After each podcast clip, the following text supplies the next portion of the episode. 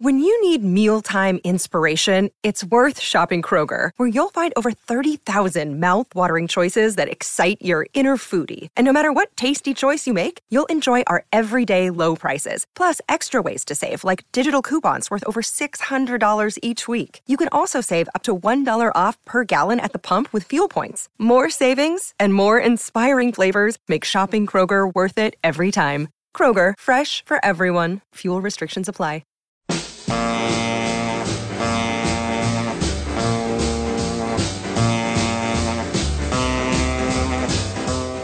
Welcome to Let It Roll, the podcast about how and why popular music happens, hosted by Nate Wilcox. Follow the Let It Roll podcast on Twitter at Let It Rollcast and check out our website at letitrollpodcast.com. Let It Roll is a Pantheon podcast, and you can listen to more great podcasts at www.pantheonpodcasts.com. Nate uses AKG microphones and headphones. Today, Nate returns with his cohorts Eugene S. Robinson, lead singer of the art punk band Oxbow, and veteran entertainment attorney Alexi Auld to continue their discussion of Netflix's hip hop evolution. This week, they look at the Dirty South, which covers the birth of the Atlanta hip hop scene from Kris Kross to Outkast. Pop in those earbuds and enjoy.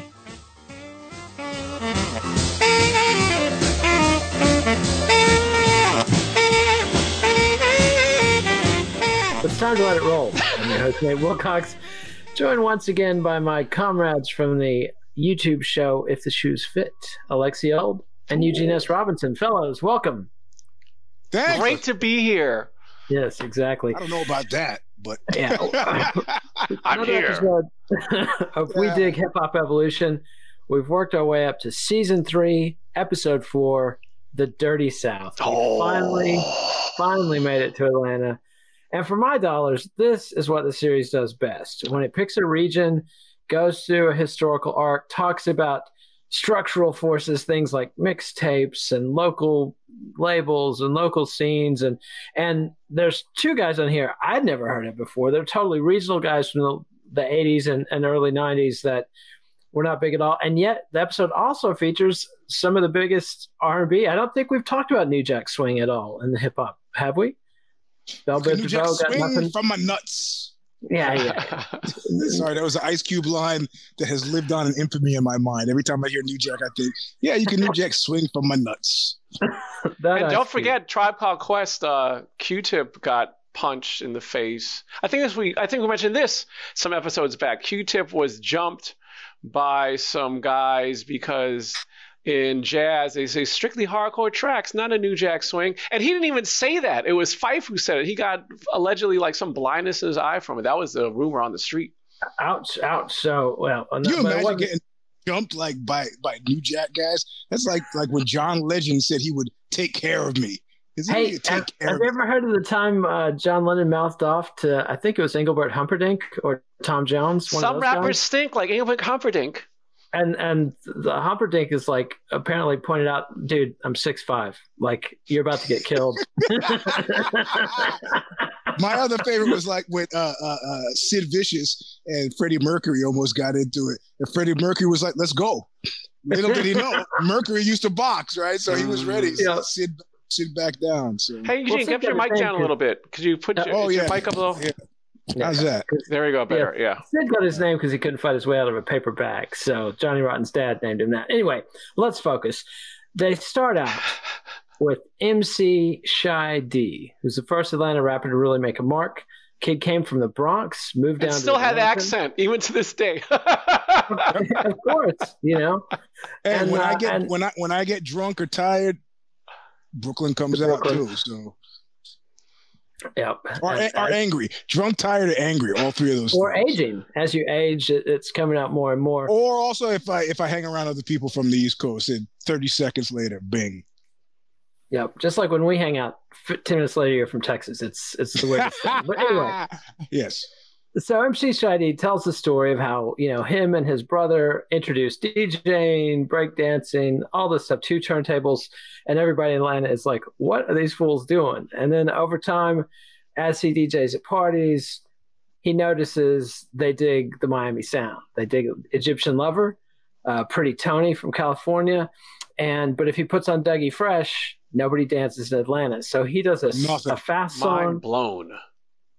Yep, shake it, and and you know I listened to I went back and listened to MC Shy D, and and uh, that's pretty fun stuff. I've been on a Whodini kick lately. That that pre Golden Age era is just sounding better and better to my ears. Any any commentary from you fellas? Alexi, you want to go first?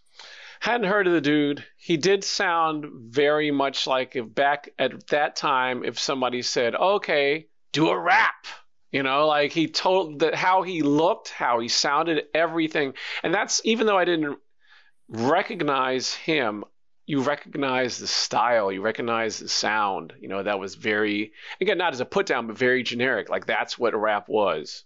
You know, at Yeah, but time. With the Miami sound, I mean, I, I do think there was an Oh element. no, yeah, yeah, yeah. No, I'm just saying, like in terms of his Miami. appearance, yeah, yeah, yeah. Oh yeah, yeah. But he had the little hat. It was a little different. His suit was a little different.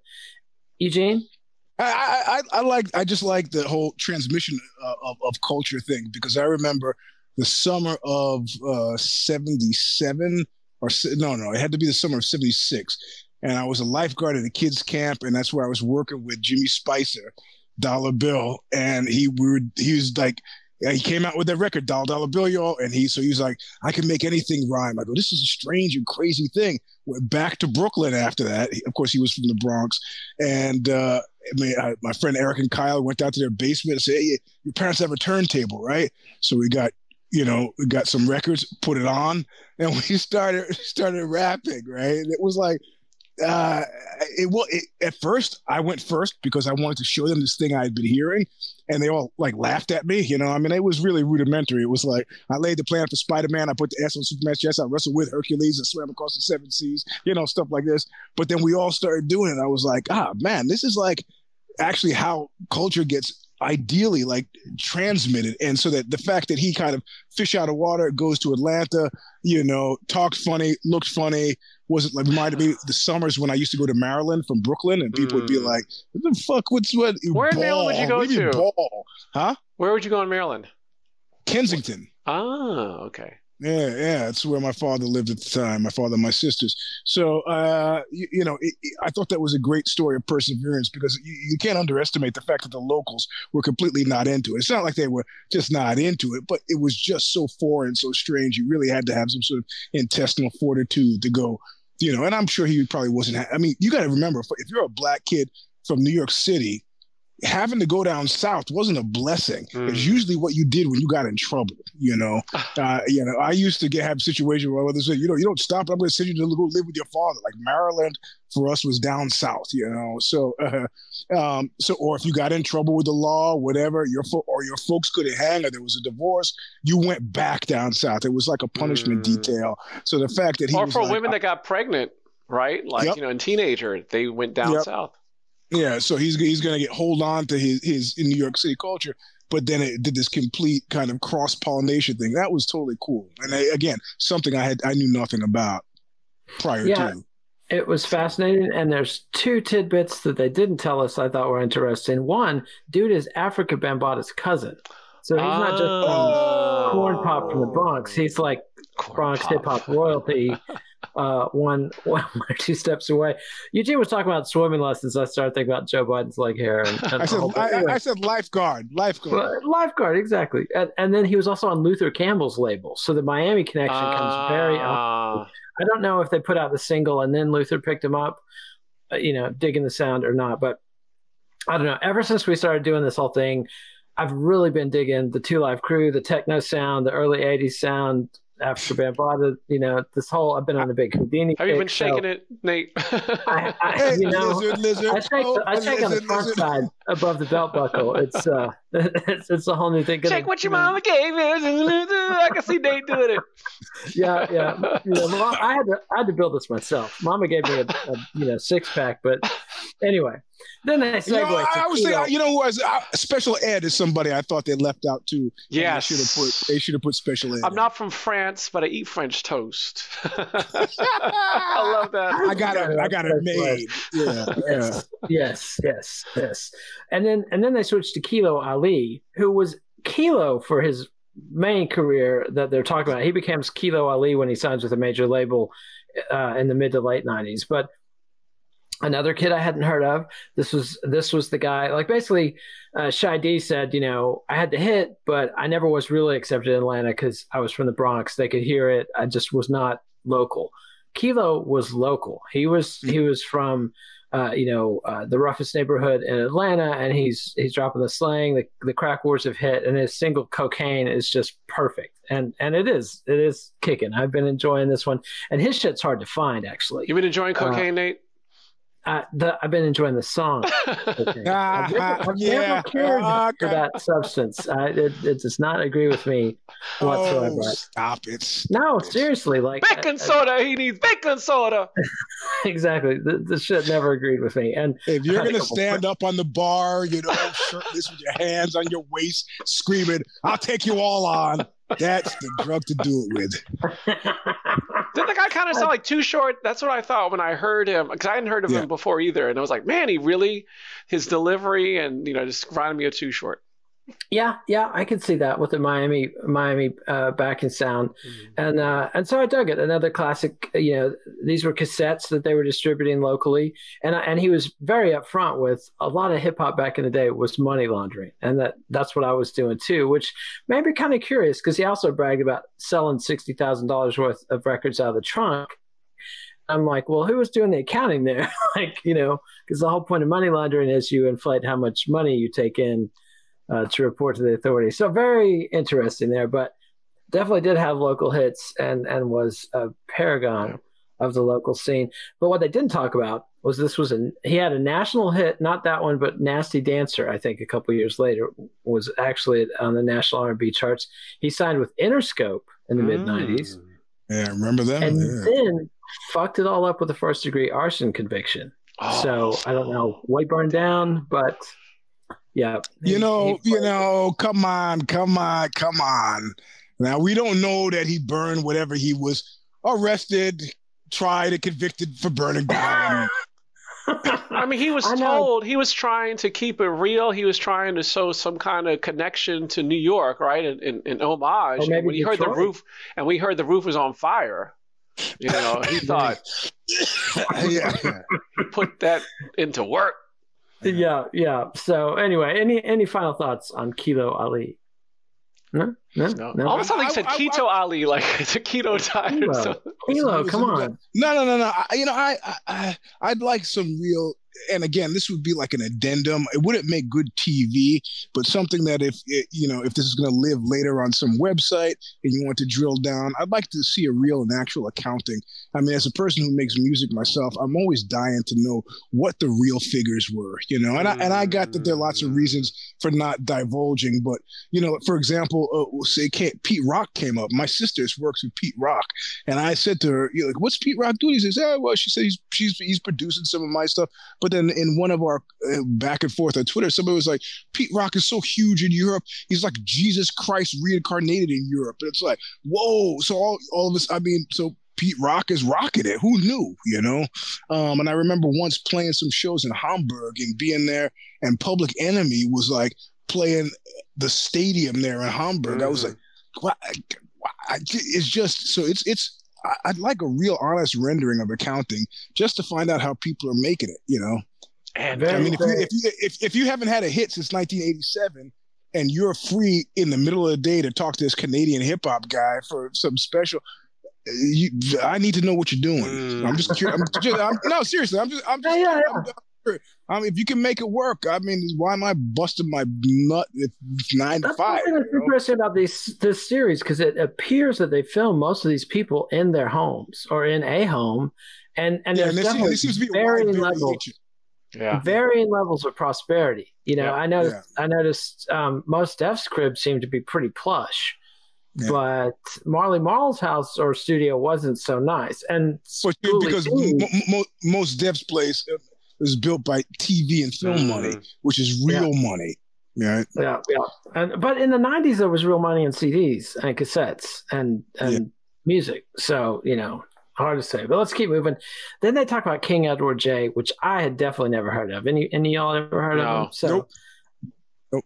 Very, very, very local dude. He was a guy who owned a record store in Atlanta. Came from Florida, moved to Atlanta, owned a couple record stores. I love that And guy's story. brought- though.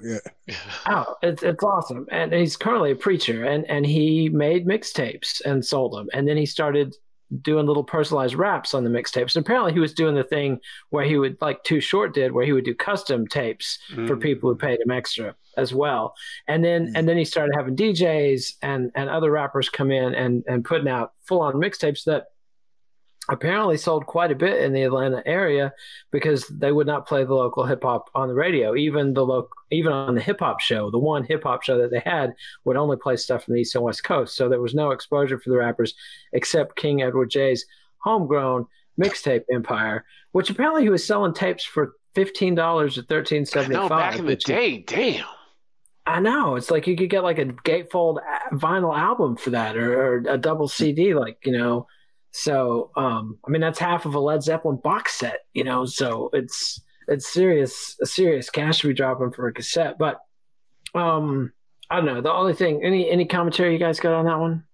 No, I, it was enjoyable, and again, I think that uh, just echoing what you said before we get to the the more mainstream portion is it was extremely enjoyable, and I don't know if it is because it was so alien to me, right? I had no knowledge of any of these guys, and that's why it was enjoyable, as opposed to other ones where you kind of know who the people are, Yeah, or you do yeah. know who they are, and it's annoying because like, what about so and so? Why you have these clowns? You know, so uh, this was really good. I, I wish they had stuck to this kind of format. Yeah, I, I, I do too, in a way. Although they have to tell the narrative, you're going to have to deal with like the Biggies and the Tupacs and that kind of stuff that and the Jiggy era that that dominated. But the series is definitely at its best when it's focusing on a particular region and telling stories that we haven't heard. But then there's a major change, and they go to LaFace Records, Yes. which is L.A. Reid's and Babyface's label in partnership with Clive Davis's Arista Records. And you know, Babyface was a big songwriter. Well, L.A. how, Reid. how, how'd you pronounce that? Who? What? I, I've Clive Davis? Arista. That's Oh. Arista. I'm sure I said it wrong. How do you say You it? said Ar- you, you said Arista. Arista. and it's Arista. Arista. It's Arista. I also say Reprise Records wrong, or I used to. Now I say it Reprise. I used to say it Reprise. Oh, In Borger, Texas, we'd say, "Is that on Reprise Records?" So yeah. Anyway. Okay. okay, Blame- so blame- blame your I'm town. Schooled, I'm schooled by my Blame Ivy it on League your colleagues. town. hmm Always, I'm a state state college man, Ivy Leaguers, Yeah. Or West Coast Ivy League pretender. In your case, Eugene. But anyway, so now LaFace Records come to town.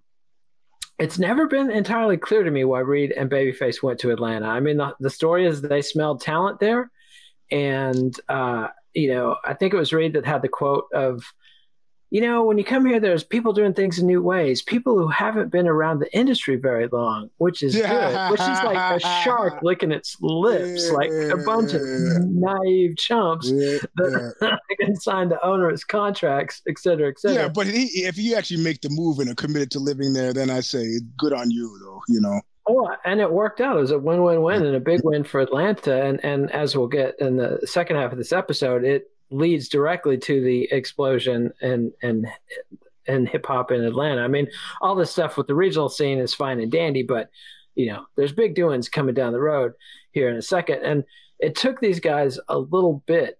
Like I, I liked the guy who was talking about how they were signing people with Jerry curls and, and all these '80s acts at first, and it took them a bit to, to get hip to the '90s and, and find the talent. But then they signed TLC, and And I, Sure. lo- I, I love how, how TLC was like, what was that, that line from uh, uh, Markie song? They were treating him like a wet food stamp. They didn't want they didn't want to have anything to do with him. Yeah, it was like it's so obvious post facto, but it's like you know when you hear something crazy like they were going to get George Peppard to play Michael Corleone, you just go, who was who was in charge of the studio then? What, what were you thinking? I mean, TLC just would never not seem like a good idea to me. You know. Yeah, but I mean, the fact that she tells what her mother-in-law, who's cutting Pebbles' hair, "Hey, tell Pebbles about me and my group," and Pebbles calls her back the next night. It's like, Yeah. how hard up was this record company? Like, I mean, mm-hmm. did they have a tape? Did she hear a tape first, or just get word that there's three girls who can sing? I don't know. But anyway, it turns into TLC, which obviously becomes totally massive and huge. Although it, it takes a tiny bit to get there. But one thing I want to get into is that this whole thing, especially with Atlanta becoming the hub of the Dirty South, Dirty South sound, totally ruling hip hop for the you know in the 2000s. Atlanta has always punched well below its weight musically. Like seriously, this you know they talk about how it's the mecca of the South, the hometown of MLK. It's one of the largest cities in the South, one of the biggest African American cities in the country, and yet look at the history of African American music in this country and it's not even in the top five of most important cities. I mean, obviously you got New York and LA, both massive uh, yeah. cities for for jazz and R and B. Then you got. Detroit with Motown, and and I mean, case closed there. Memphis, way ahead with Stax yep. Records yep, and yep. Sun Records and and Howlin' Wolf and the Blues and all that stuff. And New Orleans with the birthplace of jazz and and you know all the crazy jazz stuff, the Meters and the Neville Brothers and all that stuff. Atlanta like the biggest Georgia artists I could think of, Otis Redding, who went to Memphis, James Brown, who went to Cincinnati. Mm-hmm. You know, I mean, Athens with REM had a bigger musical footprint than Atlanta oh, going into the 90s. I yeah. Mean, you know, so it, it's interesting that these cats decided to come to Atlanta and make something of the music scene and actually succeeded. Although I do not think they intended to take over the the hip hop world, but just a little yeah. digression there. But so then we, we turn our attention to Jermaine Dupri, yeah. who uh, was was uh, who I uh, had heard of, um, although definitely learned more about him than I knew. He was started out as a kid dancer, danced and, and yeah, danced that was crazy. That yeah, like his son of an executive, though. That's the thing. He's a son of an executive. Yes. Yep, yep, that's right. Right. So yeah, yeah, this was a kid whose dad would get they him. Kind of hinted at that during it, yeah. but like it was that's why Whodini was like, "Oh yeah, he's a great dancer," you know, yeah. Ah, but he on tour and he had to have you know carried his weight. No, no, I'm not. No, I'm not saying he wasn't good. I'm not yeah. saying that at all. It's just you know, it, it's yeah. not like it's just some kid from the middle of nowhere who gets in there. And they finally had Whodini. I was like, oh, is this their Whodini segment? Like it's kinda, I know, it was really kind of sad. It was, especially given the recent passing of ecstasy. And and I saw some documentary about a German producer who was big with Kraftwerk and all these guys, and he produced one of the Whodini albums. Mm-hmm.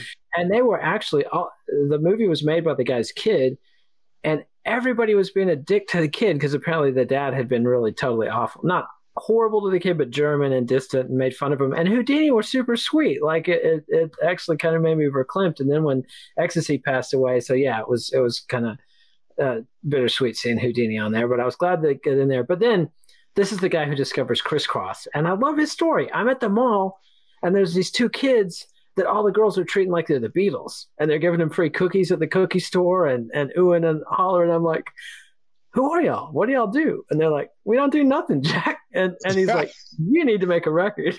But you know what? I wonder if he was aware of Maurice Starr with New Edition and then with New oh, Kids on the Block because course, that's exactly Maurice Starr like had the cops uh, uh, on his butt because they thought he was a pedophile because he was patrolling playgrounds for who are the popular. I'm getting the most popular kids and I'm putting them in a band together.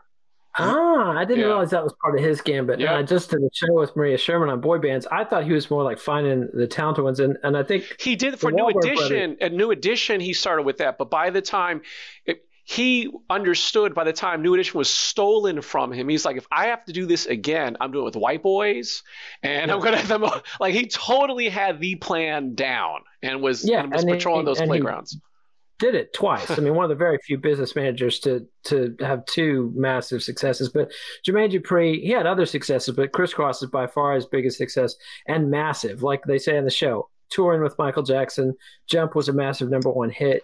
Uh, Everyone else smiled at that one when they said Michael Jackson. We sort of like this, like uh, I'm sure I, you did. He really took a liking to us. It was like, oh, yeah. well, even, I know, even, I know. Even even beyond that, though, the, the section I liked the best was when they say they got grown ass men to wear their clothes backwards. I don't know if you've ever tried to put your pants on backwards. It's really unpleasant, man. So that they actually got people to do this, it was like that. That is a miracle of modern marketing. They got people to put their clothes on fucking backwards. And that's, it's no that's, that's baller. Uh, We went and partied at Prairie View A and M in Texas, which is a you know historically black college, and every fool was wearing that shit. We were just like, you know, I mean, we knew we were corn pounds Cowboys anyway, and like nobody gave a shit what we were wearing, but we were just like, are y'all serious with this shit? Like, it's tough, man. It's a, try having to go to the bathroom with your clothes on backwards, you know. So yeah. yeah. So anyway, so Kross, you know, I mean, hats off. The dude, the dude scored and jump. I think holds up pretty well. I mean, it does.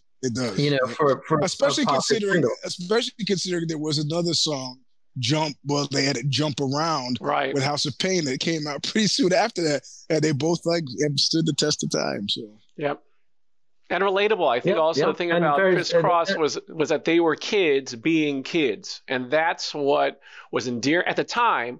Was endearing about watching them was it wasn't like another bad creation who you know they were like. It's funny because they built their reputation against another bad creation, which is the old school way of doing it in rap, which is you're the new sheriff in town. You're taking down whoever's on top, you're taking them down. You're gunning for them. Like literally, the record was they were playing Playground and then scratched the record and had their song, you know? And Inside Out is Wiggy Wiggy Wiggy Whack. So, you know, it's so it's that kind of era, you know, that's kind of lost with the Puffy thing that we were going back weeks ago. You know, um, you know, this is before, you know, you you were you couldn't hate on people, you know, so yeah, and, and so it's gentle, but they still they left a couple of things out.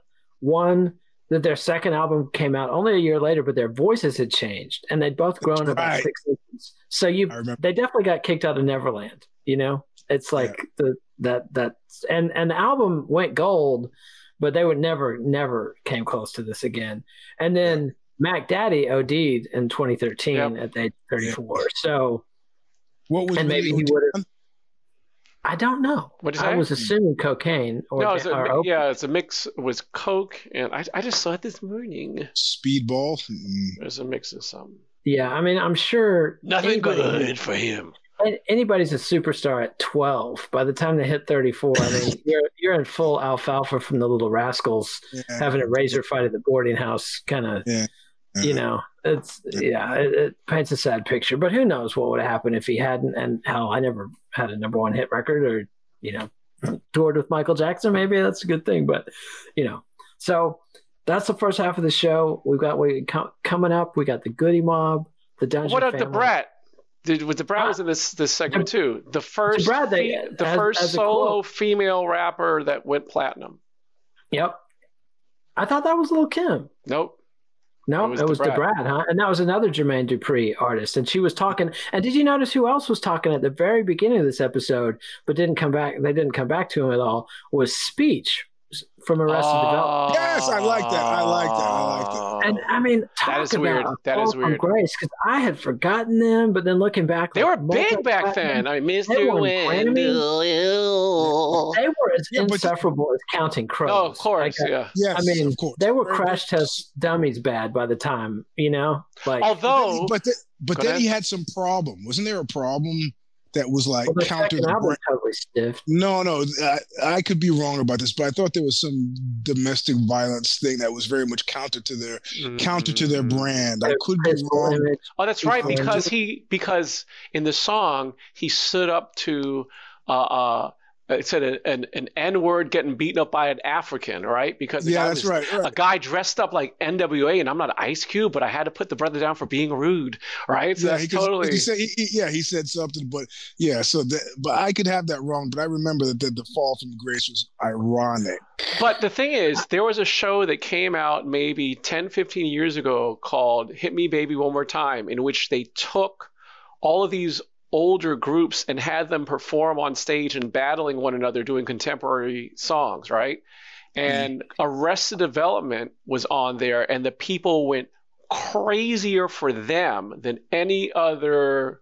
Like mm. they had boy bands up there. They had like people that you know had you know comparable level, if not greater level hits, people lost it for Arrested Development. I was like, damn. Hmm. And so that's why, I mean, you know, again, like in terms of how big they were, you know, at the time. Again, Insufferable, yeah. I was not a fan, but they were huge, and that's one of the reasons why I was not a fan. They, you know, I didn't think they, you know, they're too huge. Yeah, yeah, yeah. They were they were on MTV constantly with Counting yeah. Crows, like back to back. And with that old that old black guy too. Remember, it's like this is Baba so and so, and he's like, yeah. yeah. And also, they came from Wisconsin and then moved to Atlanta at least some of them came from Wisconsin and moved to Atlanta. So you know, uh, I can see, no, but I mean, I'm talking about that's why they're only barely in this episode. Like, it's not like they built the Atlanta scene, you know, from the streets or whatever. Anyway, right. but when we come back, Outkast, etc., etc. So, Oh, can't wait. don't hold your breath.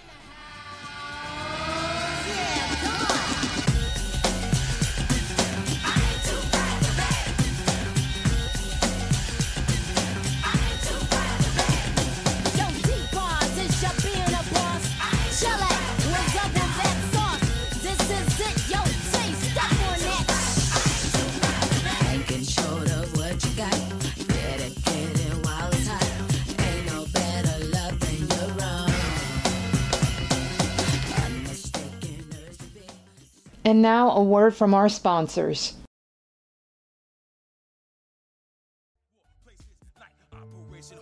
Hotel. Moments tell until that tight off say no mercy. Fool, you should be my least worries. Got a deal with W2 10 99s on mark black helicopter swoop down and try to put missiles in mines. Who's that peeking in my window? Nobody now. In my window? Now. Me and my family moved our apartment complex. A gate with the serial code. And we're back. We've been discussing how the Atlanta hip hop scene evolved over the 80s and the 90s, how LaFace Records came to town, and now we're going to connect the dots because we're going to talk about the big, the two key Atlanta hip hop acts that LaFace Records brought to national prominence Outkast and the Goodie Mob, aka the Dirty South. Fellas, general thoughts on this section of the episode. Organized Noise, Alexi? A huge fan of Organized Noise, huge fan of Outkast. Um, so much so I'm choking up just talking about it. And uh, fans of the Goodie Mob as well, but not so much, you know, as as Outkast. But uh, I love the episode. It was good to actually see what was going on in a part of the U.S. I mean, I've been to Atlanta before, but not not knowing really Atlanta. So it was it was a great, I think, uh, eye opener. Eugene?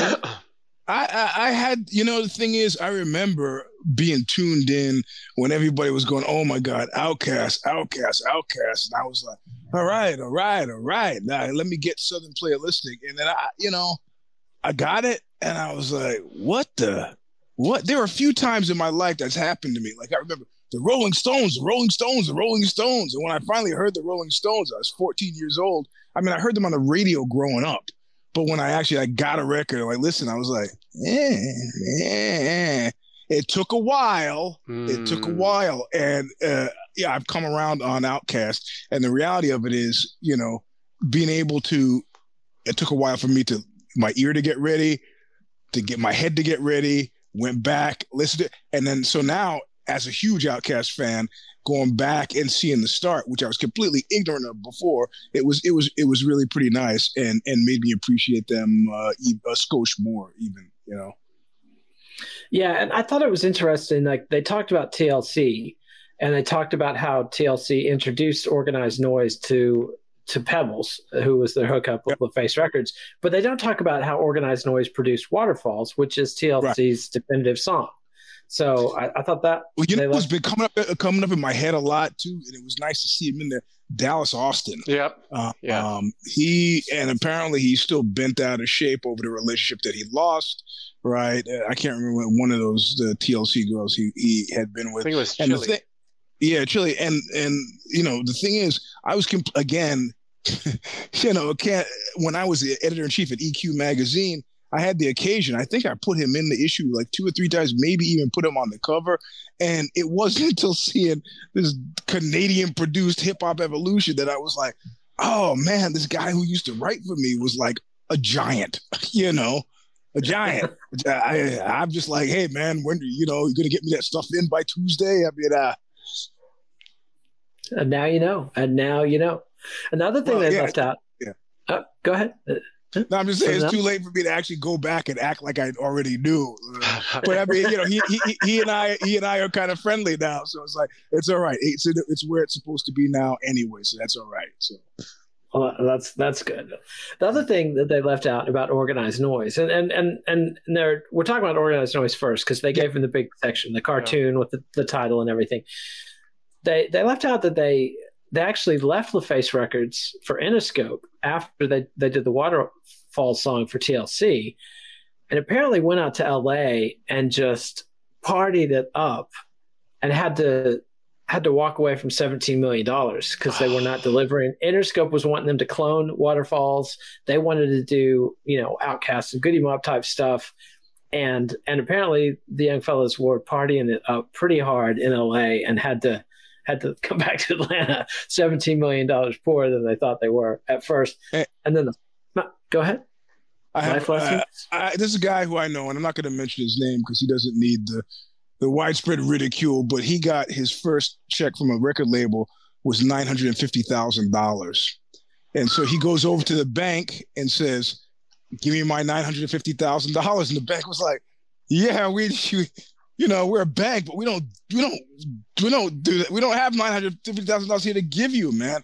So he goes back to the record label, and it's a big LA record label, and rips the place up as he's screaming, "The check you gave me was a lousy check. It was the grab. You guys robbed me. You ripped me off." And they're like, "No, no, no. You you you have to have a bank account at the bank first of all. It's not like a." And he's like, "Oh, oh, okay, okay, sorry." So he gets a bank account. He goes to the bank. They give him his money. He doesn't know about taxes. So at a certain point, he gets dinged for for you know four hundred fifty thousand dollars. He goes back to the record label and rips the joint up again and gets kicked out of the group that he was in. And, but he still got five hundred fifty thousand dollars. The question is, how long did that last with somebody who didn't know about taxes or bank accounts and likes to party? How long? Just a guess. How long do you think that lasted? Five hundred fifty thousand dollars. Uh, now, which member of the Insane Clown Posse are we talking about? I said I would not mention who it was. and when you say party, you talk about partying. Yeah, a- anything and everything. uh, Eighteen months, Three and a half months. A month. a month. Wow, A month. And a month. wow, wow. wow. Anyway, sorry for that digression.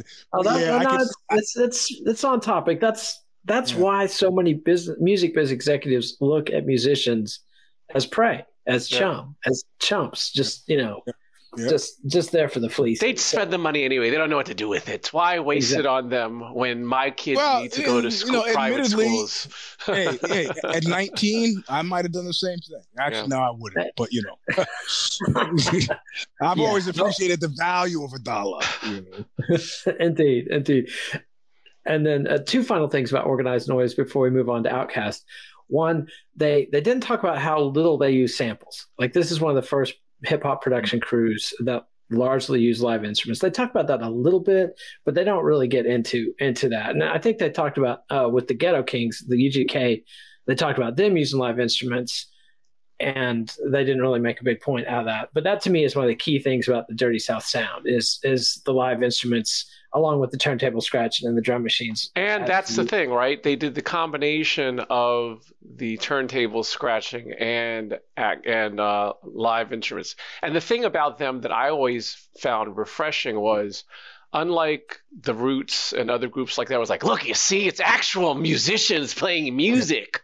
You know, Yeah. like playing to that whole Rolling Stone BS, like, well, LL Cool J performed once again with just a, a boombox and these uh, these these these rappers, right? So Yeah. organized noise never played into that whole. Well, the difference between us and these other groups is we actually have musical instruments that are played by musicians. You know, so Yeah. they they they they didn't play that card. So that's what was. And they refreshing. And also stuck to their guns with the drum machine. So you know, I, I think they used live drums some, but largely. But to me, the thing that really stuck out the first time I heard, I think it was Goodie Mob. I heard first was the singing, was how much singing there was, and both Yeah. Outkasts and Goodie Mob, um, you know, added a lot of singing to it.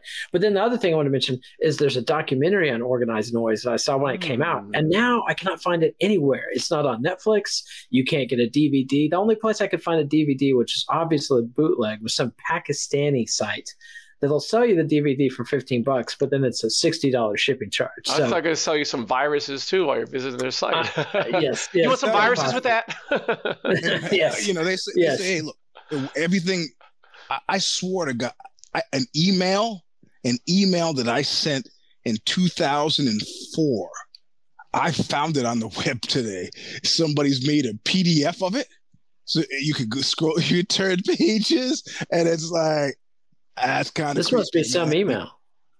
Yeah, yeah, yeah. It's it's it, it- you know yeah. It's uh, it was a funny. It was funny. It was funny. I mean, it's not anything I'm gonna go to jail for. It was funny, but it was like, yeah, man, the web. It's not a friend.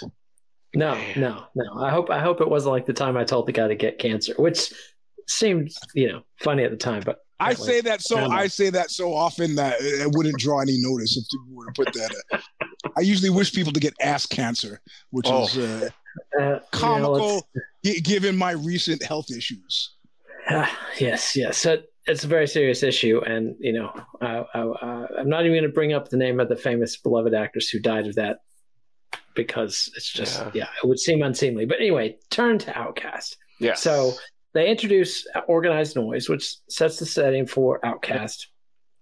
And they've got a great quote from one of the organized noise, noise guys. Um, that I think it was Rico Wade, who's like, "We've got the hookup, we've got the production team, we've got the chops. All we need is some MCs." And they knew exactly what they were looking for. We want some high school guys. They're pretty young boys that are malleable, and they don't really go into it on the show this much, just how much they molded uh, Big Boi and Andre 3000. You know, they talk about how the how the the kids get off the bus, they they start rapping for them. And organized noise at this point is nobody. I mean, like the dude's literally working. What is it? Uh, at, at, a, at a laundry or a clothes Yeah, clothes shop. yeah, yeah. But but you know, as soon as these kids start rapping for them, they're like, boom, these are the guys. Let's get them together. And they mention how we're going to mold them, but they don't really go into the show. Like apparently, the first year or so they were working with with Big Boi and Andre, they would just take the red pins to their raps and just Yeah. mark it out. And and it was a big emphasis on elevating the game and being artists, not just being rappers, not just just you know dropping bars and not just bragging but we want you to tell a story and we want you to tell a story with a point and some meaning and so you know dramatically elevated the game so when rico wade i think he's the one that talks about how we're going to mold these kids they really did. They really But did. the funny, it's funny thing you said that because the thing that really blew my mind when I first heard, heard Southern Playalistic Cadillac Music was one the the um because before he was Andre 3000, right? Like Andre, it, it- there's still such a stylistic difference between the two, right? And so that was fascinating to see two guys between andre and big between boy Andre and Big Boi. So to see those guys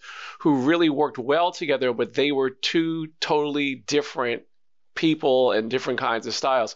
And I can't recall the song, but there was a line when Andre was talking and lamenting the fact that he has to rap about a certain kind of gangster lifestyle because that's what they want him to do.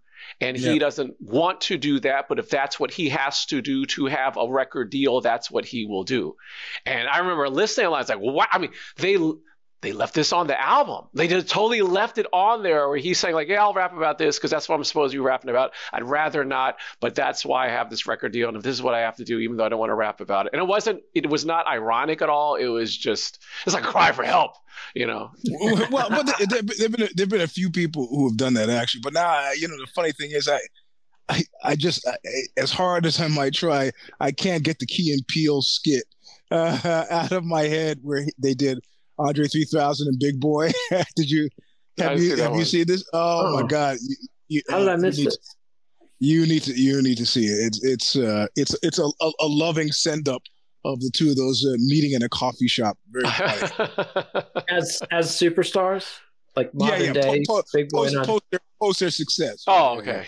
Yeah, yeah, yeah. yeah yeah and that's another thing that they left off they talk about you know players ball and the first album but they don't talk about the whole stankonia and and the massive massive success of speakerboxxx and love below and and and I, which is fine because like the series is about the development of scenes and it's much more interesting i think to start to talk about artists when they're coming up but since we're still dealing with ptsd from the whole jiggy era i'm kind of like Mm. you know, isn't the pop success of Outkast more of an uplifting story than the pop success of Puff Daddy? I mean, because there was Well, a lot more to it. You know, I mean, it, I, like I, yeah, Outkast was I, just. I, I, I, I think their involved their their involvement with Slick Rick, I would have talked about as well.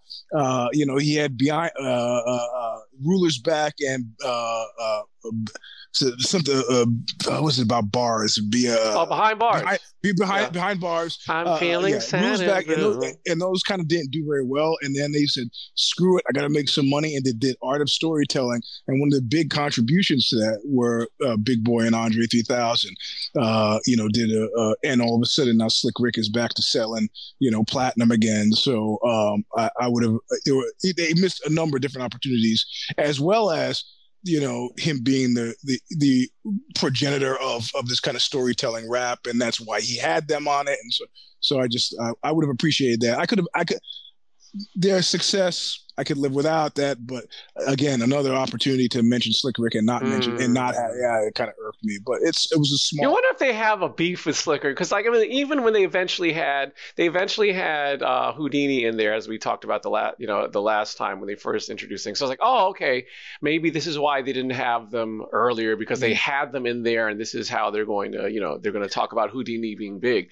But for Slick on, Rick, on the Reddit mentioned it again- AMA, Uh-huh. on the Reddit AMA, both of them mentioned Slick Rick and EPMD as artists that they really regretted not getting in there, and and so I, I really still think that they, because I, I feel like they had to squeeze in NWA in the first season, and once they Yeah. did that, then then they had to squeeze out Whodini and that whole.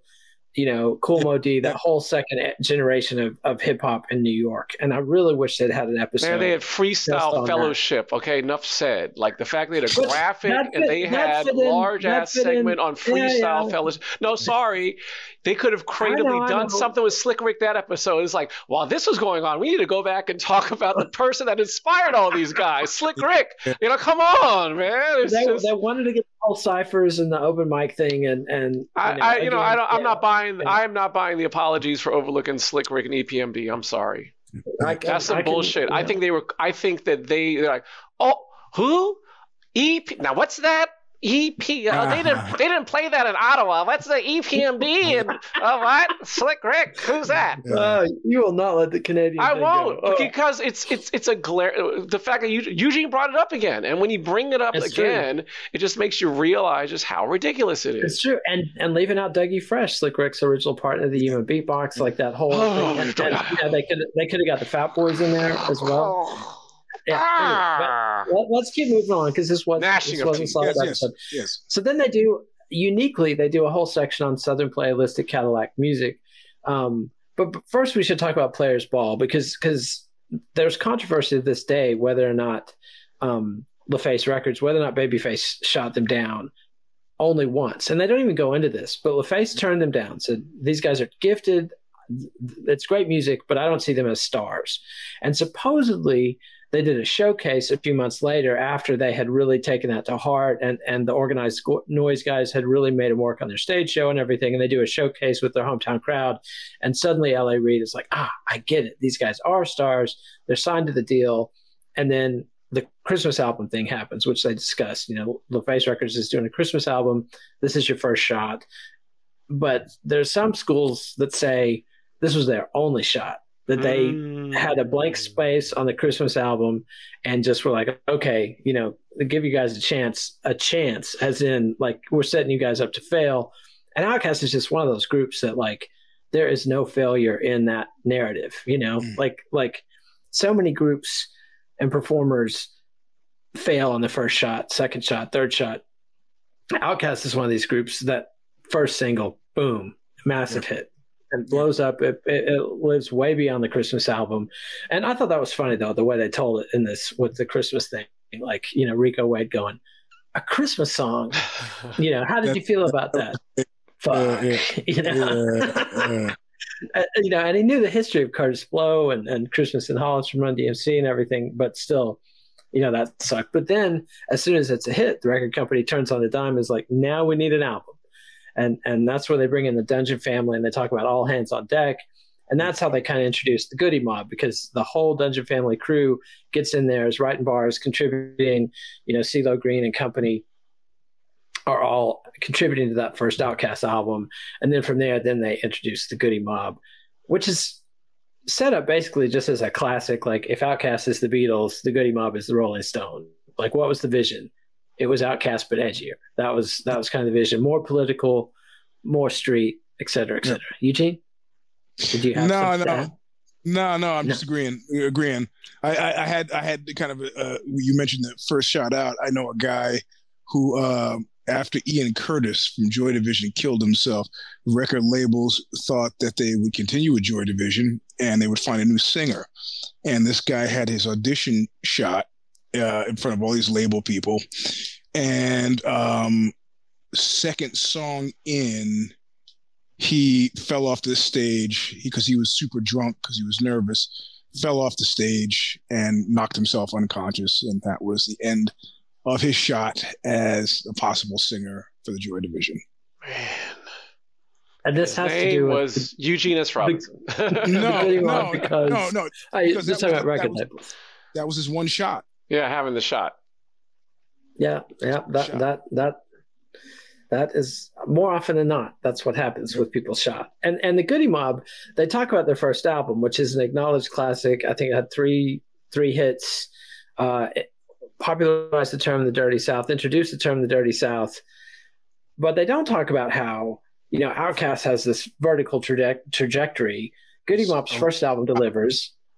Second album charts really high to start which to me is always a sign that you had a really good album previously. Yep, Like yep. if your if, if your first album you know kills it, your second album's going to chart really high. It's because people have been really digging album.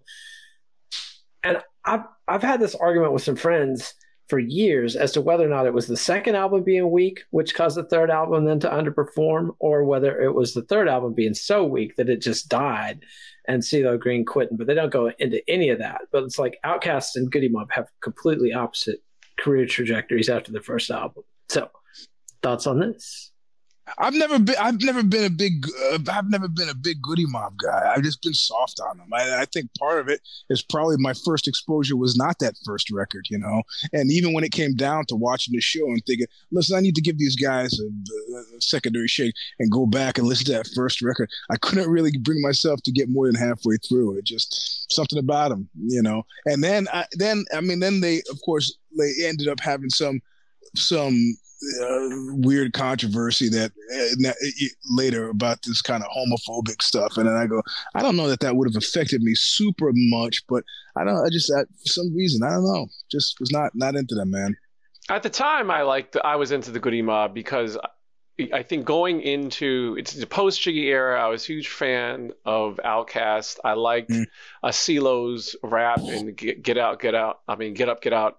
Uh, he just has such a bizarre and when you hear someone that just has a bizarre and unique voice that's just totally not typical or what anyone is whether it's even though lyrically there's no comparison you know really because Eazy didn't write his raps but you know there, that's that's like the Eazy voice right? Just when you hear that voice like the fuck is this right? And CeeLo Green has that same quality of you know of, of his voice and his timbre. And the thing that's interesting about him though is the rant that he engaged in on uh, that album about black people and we are not natural born killers or spiritual people and but like you know for somebody to come out you know at that time and just draw a line in the sand and and try to reinforce certain kinds of notions at the Mm. time that really Mm. resonated with me you know as a person who was not a big NWA fan I was more of a conscious kind of you know uh, a rap fan so Yeah, yeah. Yeah, yeah, and uh, to me, um,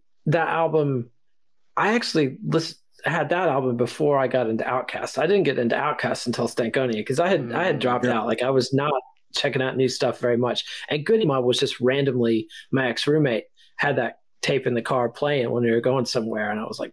I remember that song, "The Dirty South," really made a big impression, and CeeLo definitely stood out. And you know, CeeLo. Then the other thing they don't talk about is Gnarls Barkley, Yep. which has this massive hit in the 2000s with CeeLo Green and Danger Mouse that we've talked about before on here, um, which is totally different production style. I mean, radically different.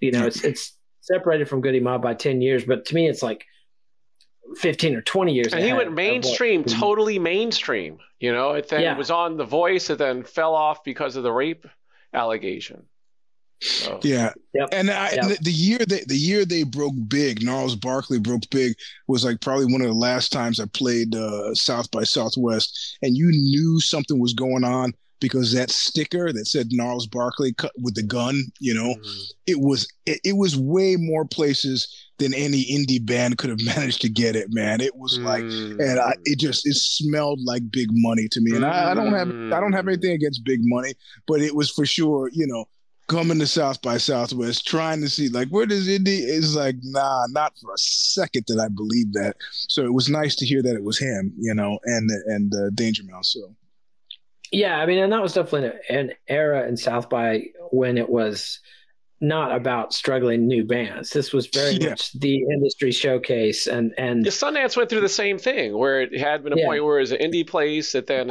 all of a sudden it was for you know A-list celebrities and their yeah, independent projects. yeah, and and and and you know, frequently there will be a great movie or a great band that's the subject of this hype, but it's cooked in in advance, like you say. No, Like, they, know they, coming they, in. they, they undo it by then having like the keynote speaker be Jeff Bezos, you Mm. know, or I oh mean, yeah, I mean they've undone South by many times, but when when Gnarls Barkley broke it, it was Yeah, yeah, it was yeah, clicking yeah. on all cylinders, and and it hadn't was been like that Ray, long. Ray Davies. I think Ray Davies was probably the speaker that year, which was all right. That was all right. I'm a, I'm a Kinks fan, so that was all right. Yeah, yeah, and Ray Ray's a character, but we'll, we're well off topic. Any final thoughts on Dirty South, Goodie Mob, Outkast? Good. I mean, And I think uh, you know, the, I, I would say that Outkast. The interesting thing about them is Outkast totally for me came out the blue with their first album. I didn't think I enjoyed it as much as I did. To this day, I think it survives the test of time. I also remember that there was, you know, friends of mine from all different parts of the country and diff- into different kinds of rap, like almost universally loved Outkast, and or uh, and especially Big Boi. Like I remember, there's a friend of mine that was a fan, uh, you know, from L.A. and he was like, "Man, when it's talking about like the top rapper, he's like that dude from Outkast, Big." I said, well, "I don't know Big Boi, like what he's saying," and it's true. Like it's so huge fan of that. Goodie Mob liked him as well. I'm glad they had something focused on a different area of the U.S. that I didn't know as much about. So I thought it was a very enjoyable episode. Yeah, I gotta yeah, tell you, my, my, my, my, my favorite big boi memory, and, and this is like, it's it was completely cheesy, but it really it it forced me just to love the guy. Right? Like I, I was in some place like idly, like watching some somebody else's house, and they had TV on, they had MTV on, and they had MTV Uh, Cribs. Cribs. Yes, yes, yes. at, at, at several odd points during the tour he's giving of his place, he just stops, he looks right in the camera and says, "Don't try it." Yeah. I, which I I loved, which is like, yeah, I'm the celebrity. I'm on TV. I mean, especially when you hear that, like, that it, there there's there's an unspoken belief that the reason why uh, Henry Rollins' roommate got shot to death in L.A. in their apartment was because of Rick Rubin. Yeah, not, not, I mean, Rick Rubin didn't do the shooting, but Rick Rubin had come to visit them in his freaking Rolls Royce, and they were, you know, and and they were joking about it. And I said, "Yeah, I think I bet we're gonna get robbed now." And you know, you can't be rolling up in a Rolls Royce in the hood without people thinking that you got inside the house. So, but And uh, Big Boi also had that moment too, where he was uh, donating money in in Africa, and like he was riding around, and he was giving dollars, and they started shaking him down. I was like, "Damn, y'all shaking me down!" yeah, yeah, yeah. And another Yeah. thing about Big Same, Boy, same way. Don't don't try it. Yeah. yeah, I mean, but they always talk about Andre being the eclectic one and the artsy one, et cetera, et cetera. And Big Boi's always been the guy that keeps it more street as the more, you know, kind of the Phife Dawg of the group. But he's also the Kate Bush fan. Like Big Boi Yeah. is a very Yes. eclectic dude, Yeah, and he yeah. wrote and sang a lot of the hooks on their songs. It's not just like like Andre would come in with the melody and the hook, and and then Big Boi would deliver the verses. Although they did that plenty of times, but plenty of times he's the one that came up with the hook as well. So it's it's. I think it's a much more balanced group than a lot of times Yeah, it gets. and it's sad for. when, when you when you mention that too, right? It, it's sad the fact that people again are trying to stereotype or to fit people in boxes and like, oh, well, how in the world can these two disparate personalities, you know, be friends? One is so gangster and one just wants to be like dressed like Jimi Hendrix, and it's like, no, man, like it's not as it's not as as simple as as you want people to believe it to be. Yeah, and they rode. I mean, you know, Big Boi rode with Andre all the way through that run. I mean, Yep. he kept up with him. And, and the other thing that we didn't mention is it wasn't just that the first album was a mind blower. It's that then the next album freaked people's shit that Yeah. had already been into the the first one, and then the one after that does it again, and the one after that does it again, and the one after that does it again, and and I think it's what happened to Andre vis-a-vis fame. It parallels Dave Chappelle so much, and it talks. I think it says something about our era where the pressures of fame and the distortions uh, you know that comes back at you where it's impossible to create to to take in information and create in the way that you had done before And Here's think it's- Hey Ya for the millionth time, god damn it. Do you remember that? Like he was on some awards show and he was like, Hey Ya for the millionth time, god damn it. Here we go. Yep.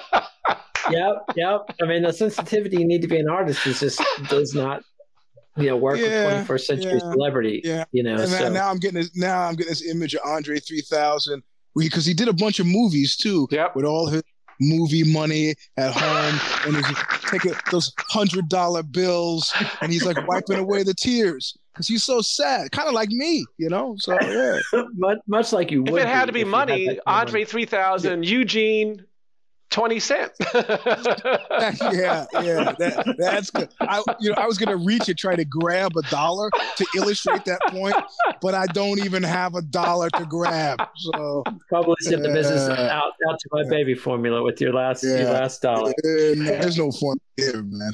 We're going natural. So, so that's it for season three of Hip Hop Evolution. We'll be back next time to continue our discussion. We'll talk about season four, the first episode, which takes us to New Orleans, where we're going to talk about Master P and his empire. And.